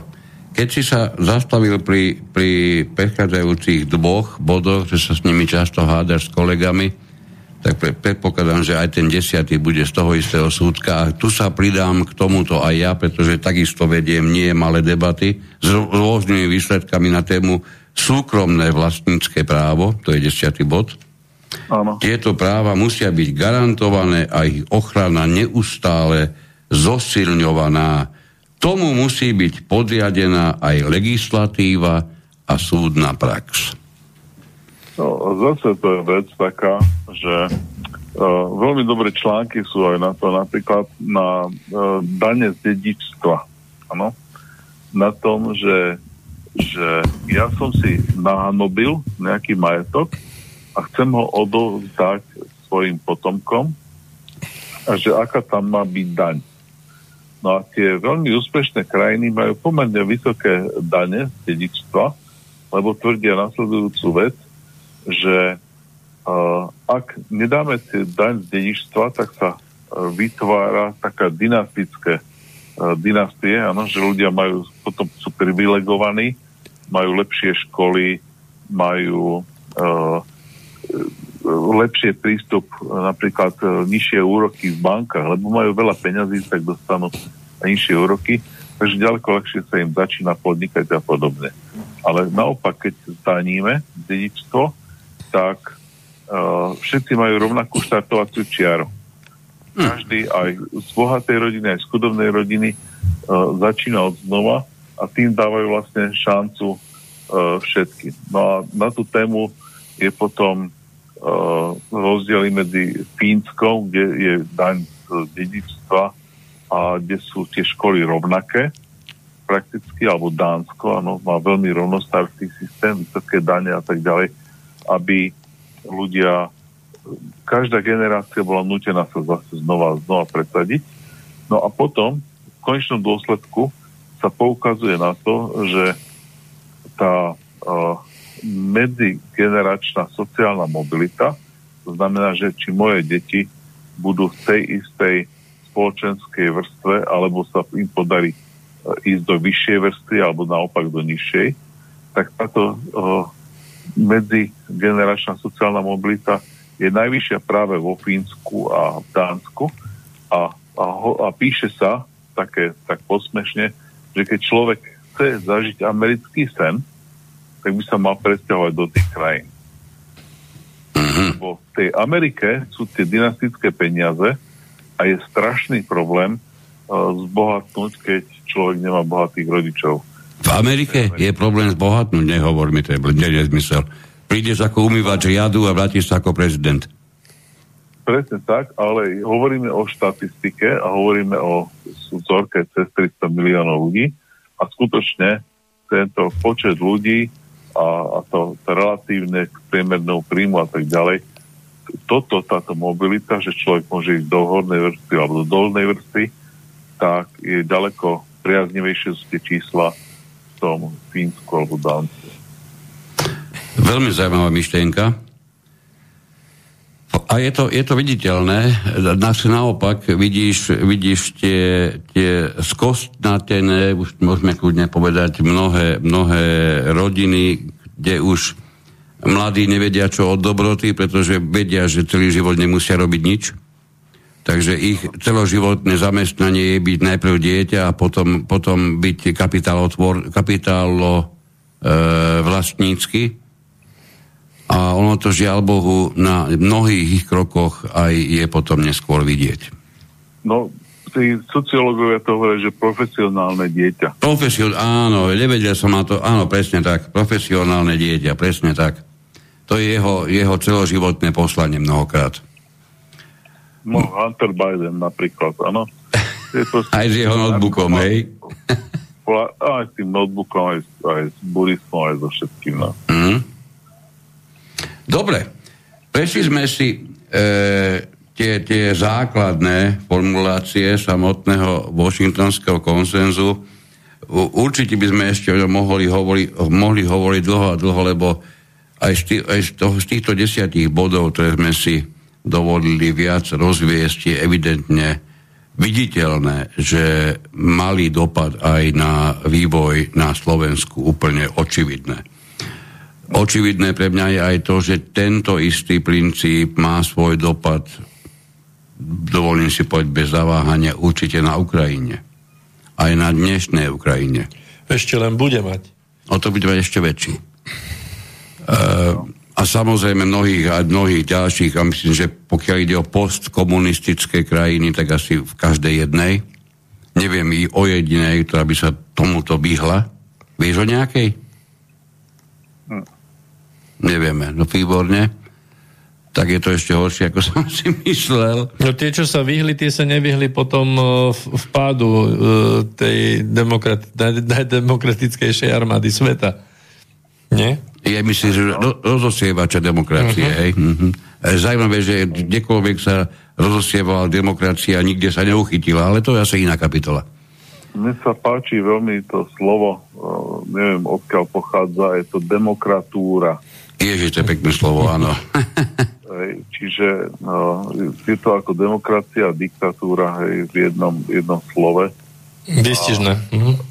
Uh, že človek, či chce alebo nechce, tak musí byť tak demokratický, ako to jeho um, povedzme, že investori alebo tí, ktorí mu tu požičiavajú peniaze alebo radia, alebo proste to všetko dohromady, tak uh, prikážu, odporúčia alebo ináč, teda um, ho presvedčia, že, že tie veci má robiť. Alebo ešte by to mohla byť diktatúra ľudských práv, nie?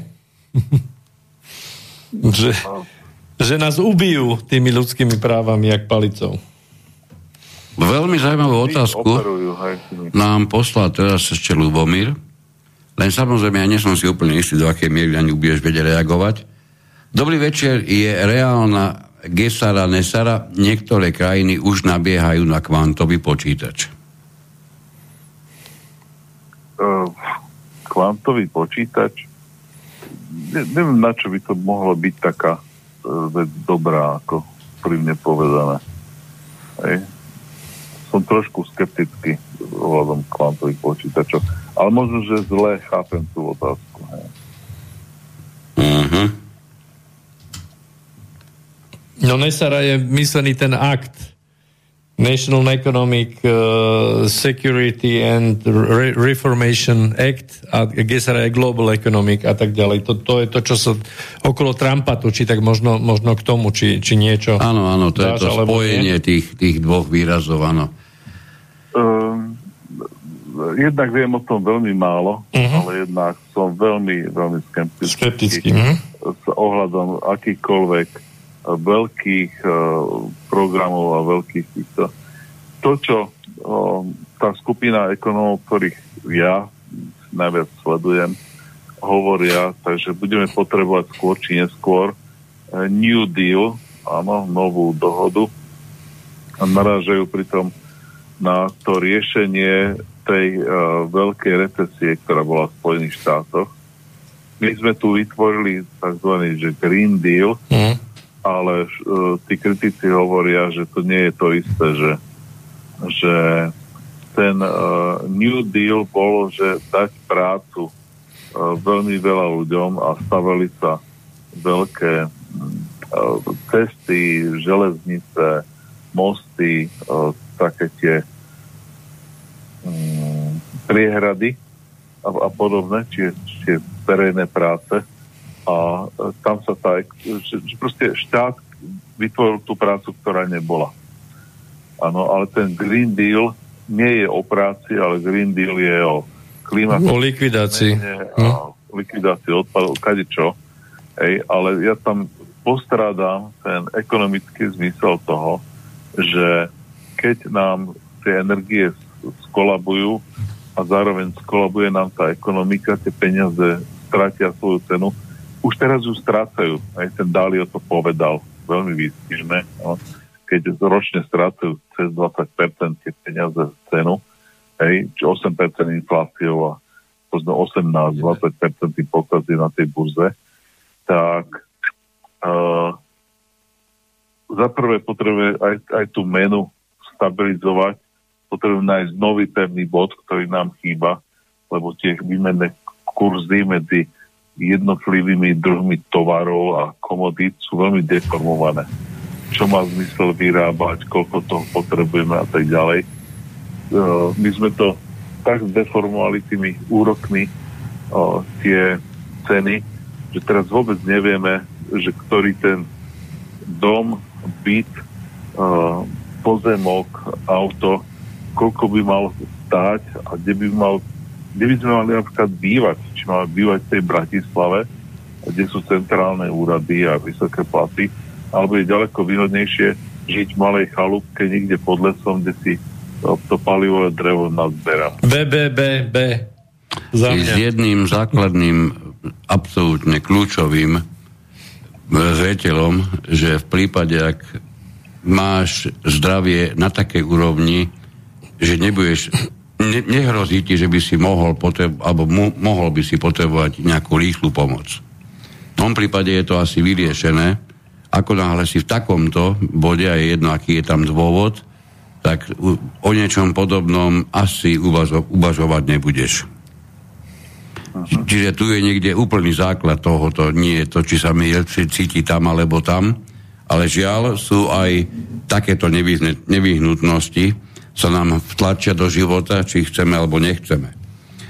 Ako, ako sme e, tušili, tak samozrejme sme aj našli, máme aj kritikov Washingtonského e, konsenzu, e, asi medzi najväčších alebo aj najznámejších patrí Joseph Stiglitz a Danny Rodrik, pre teba duša určite nie, neznáme mená.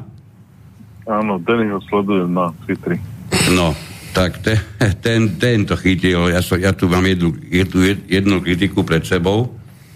E, s tým, že môžeme ju prečítať, lebo ona, ona sama o sebe dosť zaujímavá, tú tému asi aj, aj vhodne doplní. E, s tým, že e, táto jeho kritika sa zameriava predovšetkým na inštitúcie.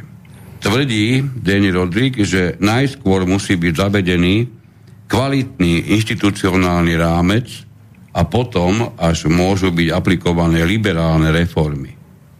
Konkrétne konštatuje, že štandardné politické reformy neprinášajú trvalé účinky, ak sú v pozadí zlé inštitúcie. Zásadné politiky musia byť zakotvené v solidných inštitúciách. Liberalizácia obchodu by nefungovala, keby neboli zavedené daňové inštitúcie, ktoré by vyrovnali stratu z obchodných príjmov. Colníci by neboli dostatočne kompetentní, inštitúcie trhov práce nefungovali.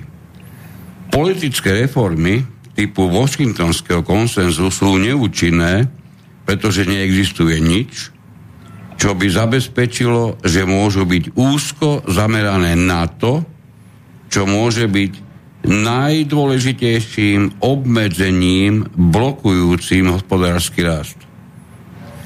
Trikom je nájsť tie oblasti, kde reforma prinesie najväčšiu návratnosť.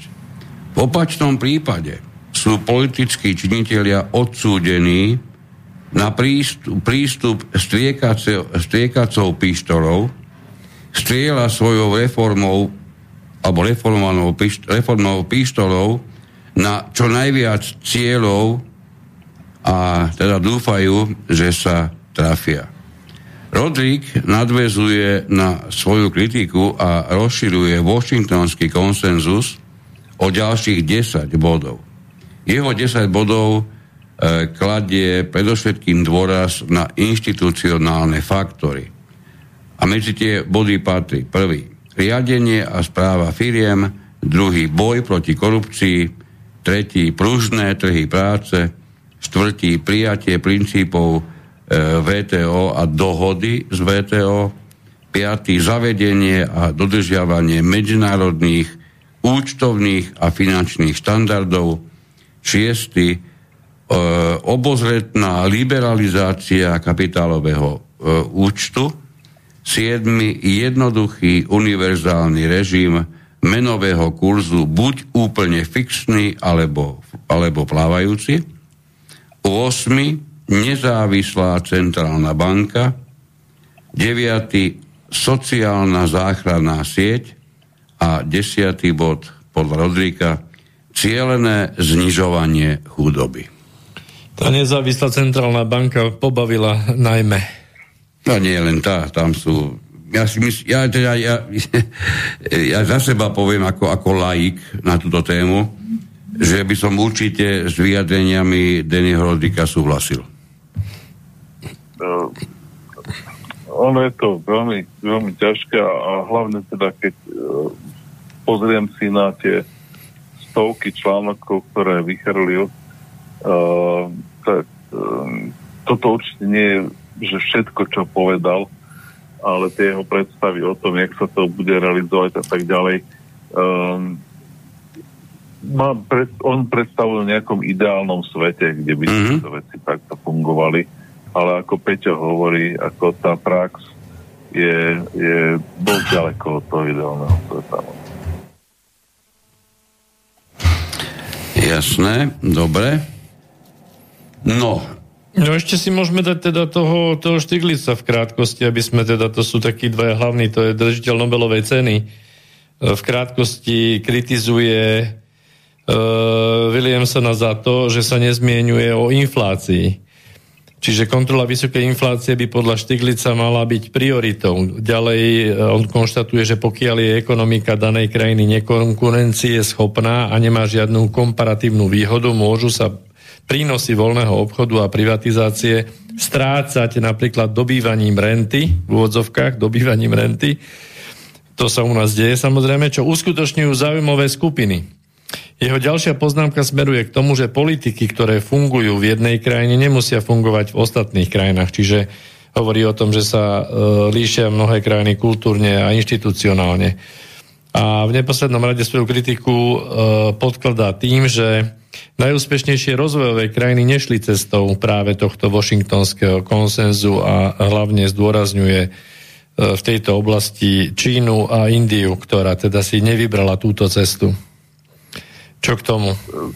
Zase, no, ono uh, sú štúdie, um, teraz nedávno, pár rokov naspäť, uh, zomrel taký uh, významný uh, štatistik a on mal takú dobrú prednášku o tom, že ako rýchlo rastú tie ekonomiky. Keď hovoril o tej Indie a Číne.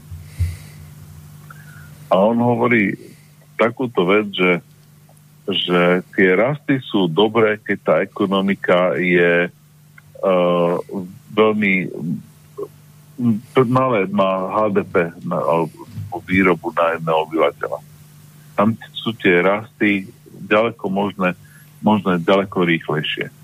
Ale vo chvíli, keď tá ekonomika je na nejako vyššej úrovni, tak uh, už veľmi ťažko sa tam nachádza ďalšie možnosti, že, že ako, ako raz, ako ešte viac tú, zefektívniť tú výrobu.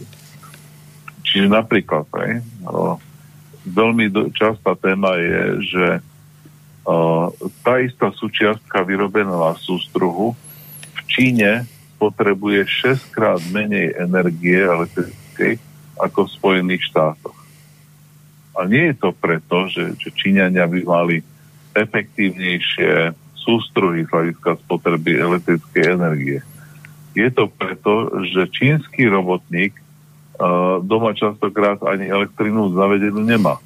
Čiže celková spotreba krajiny na výrobu tejto súčiastky je ďaleko nižšia v porovnaní s americkým robotníkom, ktorý klimuje v práci, klimuje doma, má vyhrievanú výrivku a 250 m štvorcových dom elektricky vyhrievaný. Ne? Čiže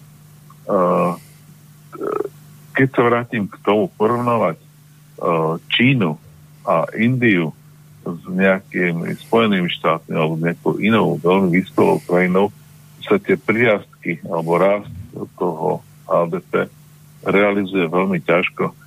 Slovensko bolo ten, ten azijský tiger uh, v strednej Európe aj vďaka tomu, že sme zarastli z nízkych hodnot. Ale dnes už realizovať také tie 4% a 6% rasty, neviem, koľko sme mali, u, už sa nedá. Hej, už máme, nehovoriac o tom, že máme tú energetickú a finančnú krízu, ale uh, ten celkový tá celková úroveň je taká vysoká, že ťažko sa aj hľadajú sektory, kde investovať, čo robiť, aby človek uh, zarobil nejaké peniaze. Aj ten trh a keď hovoríme o tak vyspelých krajinách, je Švajčiarsko alebo Luxembursko, no človek fakt nevie, čo by tam mal robiť, aby ešte viac uh, tá krajina zarábala, aby, aby on sa niekde v tom, kde je to presvítené úplne všetkými službami a všetkým tovarom, aký existuje. Uh-huh. Dobre, jednu vec ešte skúsme na, na, na úplný záver, lebo samozrejme to je čosi, čo je tu v súčasnosti okolo nás, na čo majú rôzni ľudia rôzny uhol pohľadu podľa toho, čo tvorí základ tohoto ich pohľadu. Máme tu, máme tu niečo, o čom niektorí hovoria, že bolo dostatočne nevyhnutné a bolo by sa to udialo aj bez akékoľvek Ukrajiny a ruského zásahu a myslím si, že aj ty, ty si to viackrát spomínal, že je, je, to, je ten stav už nebude dlho udržateľný. A potom tu máme zase inú skupinu názorovú, ktorá hovorí, že všetko je to spôsobené Putinovou vojnou, týmto agresorom a podobne. A inak povedané, nehovoria to priamo, ale prakticky je to v tých slovách, ak by 24. februára nezačal Putin vojnu na Ukrajine, neviem prečo stále hovoria Putin, keď tam je, tam je ďaleko širšie rozhodovanie, nielen samotný Putin, ale to sa im hodí, to vieme. Čiže ak by nezačal vojnu 24. februára tohto roku, vôbec nič z tých nepríjemností by sa nás netýkalo. Si ekonom, máš na to určite svoj vlastný pohľad. No, tých vojen beží veľmi veľa vo svete aj tá, tá vojna napríklad v Jemene alebo v Somálsku, ktorá je prakticky neosvetlená. Zo, zomrelo tam ďaleko viac ľudí, uh-huh. vyhádzalo sa tam ďaleko viac bomb a, a neviem, akého materiálu denne. Proste bolo to z hľadiska ekonomického dopadu, čiže ako ekonom, keď na to pozerám, tak boli to ďaleko hroznejšie e, vojny, ako to, čo sa teraz deje na tej Ukrajine. Hej, uh, tá vojna, tá nezačala, ako to hovoríte na začiatku tejto relácie, tak tá vojna nezačala uh, 25. februára, začala niekedy v 2014 roku, hej, a odtedy sa to ťaha. Uh, tie počty prípadov sú zdokumentované cez tú organizáciu bezpečnosti v Európe, OBSE, zdokumentovaní sú počtu porušení minských dohôd a, a strelby cezhraničné a tak ďalej. Čiže nie je to niečo, čo by bolo spôsobené to vojnou. Keď hovoríme o tom, o tých sankciách a tie sankcie, že spôsobili tú energetickú krízu a tak ďalej, no nie je to tak. V 2018 roku sme dosiahli vrchol ťažby ropy a vtedy to o, pokleslo to cez lockdown veľmi. Tu sa to vrátilo, ale ten vrchol roku 2018 už sme nedosiahli. A vieme, že sme pri týchto cenách uh, energií nie sme schopní už uh, také množstva ťažiť. Ceny energií museli podstatne uh, vzrásť, aby sme tieto množstva dokázali ťažiť, čo sme ťažili pred uh, tým všetkým. Hej. Čiže nebudem menovať, že pred tou vojnou alebo pred sankciami, ale pred tým všetkým také ceny energie, aké boli, no tak tie už nebudú. Hej. To už, už sa vie a súvisí to s ekonomikou ťažby a s podobnými vecami. Čiže uh, uh, keď, keby som tu mal shrnúť to, ten marazmus, čo je vo svete, ten nevznikol uh, ani sankciami, ani tým, že Putin zautočil na Ukrajinu. Je to spôsobené dlhodobými trendmi, ktoré sa dajú matematicky ukázať, že boli tu nie rok, ale aj desiatky rokov dozadu. Vyčerpávanie zdrojov, ktoré sme riešili tým, že sme proste tlačili peniaze, zadlžovali sa, koniec štátu všeobecného blahobytu, ktorý nie sme schopní už udržať tie uh, benefity, ktoré sme ľuďom nasledovali, koniec uh, sociálneho zabezpečenia, tak ako sme ho poznali a tak ďalej. To sú všetky, všetko trendy, ktoré tu proste sú a s touto vojnou majú no, veľmi málo spoločné. Podpredsednička Európskej komisie Margaret Vestagerová e, povedala okrem iného, že významná časť európskeho priemyslu sa spolieha na ultralacnú energiu z Ruska, super lacnú čínsku pracovnú silu a vysoko dotované polovodiče z Tajvanu. Európa o týchto rizikách vedela, ale bola chamtivá. No, úplne súhlasím, je to veľmi dobré shrnutie, ale samozrejme nie sú to jediné faktory. Hej. Tých faktorov, to, čo sa všetko dialo, to naša uh, ekonomika just in time, tie naša uh, neochota A, pardon nám, spojenie. Tak, kým sa nám znovu, znovu nadviaže, ja ešte by som z, tej, z, tej, z toho výroku Margaret Vestagerovej niečo prečítal, lebo je to, je to fakt zaujímavé, alebo teda v súvislosti s ňou. E, ona vlastne potvrdila, že ekonomický blahobyt modernej Európy, a to už je veľmi porovnateľné s tým, ako to vyzeralo v časoch koloniálnych impérií, tak je založený na vykoristovaní periférie. A teraz, že koloniál, koloniálna ekonomika je systém prepojených tepien, ktorý pozostáva z prosperujúcej metropoly a zaostalej periférie, z ktorej sa odčerpávajú zdroje. Perifériou je trh so surovinami, odbytový trh a trh lacnej pracovnej sily. Dúfam, že nám bola Duško. Halo? Áno, áno, Výborne. sa to rozhodlo. Tak, rozhodla sa to samé od seba vyhodiť spojenie. Ja som ešte, asi si to nepočul, len, len ešte niektoré veci okolo, okolo koloniálnej ekonomiky založenej na, na samozrejme vyťahovaní všetkého prospešného z tzv. periférií. To takisto podľa Vestagerovej je dnešný európsky osud. A, a týchto vecí by sme mohli ďaleko viac citovať, čak ako Uh, ale to sú veci, ktoré sa notoricky vedia a rozprávajú sa o tom všade. Čiže nie je to jedna vec, ale je to dlhodobý, dlhodobá spokojnosť, dlhodobé prispôsobenie sa svetu, ktorý už dávno skončil, ale my, uh, my sme pohodlní. Hej. Naše školstvo ide dole vodou a nielen tu, po všetkých krajinách. Tí Číňania nás proste predbehli úplne vo všetkom, od, od uh, jazykov, cez porozumenie textu, cez, cez matematiku. Proste keď človek chce vzdialeného robotníka, tak ho musí hľadať v Číne. Niekedy sme sa hrdili tým našim uh, školstvom. To bola výkladná skriňa naša, učňovské školstvo, ktorý uční, že vedia čítať výkresy a podobne. Tá doba už je dávno preč.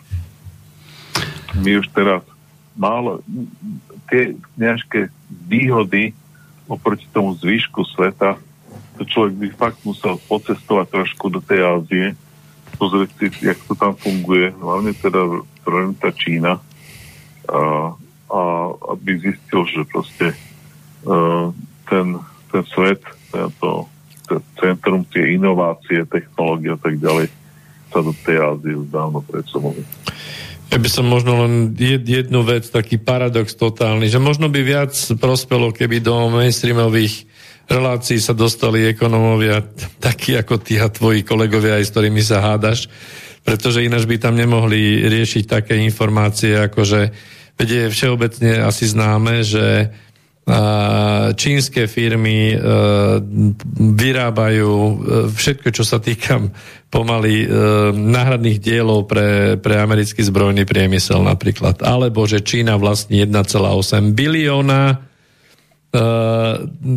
dlhopisov USA. Hej? A teraz v, ta, v takomto ekonomickom stave hej, môže, môže americký prezident vyhlasovať nejaké, nejaké výhrážky smerom na Čínu ohľadom, ja neviem, hociakých ostrovov alebo Tajvanu, veď to je celé na hlavu postavené.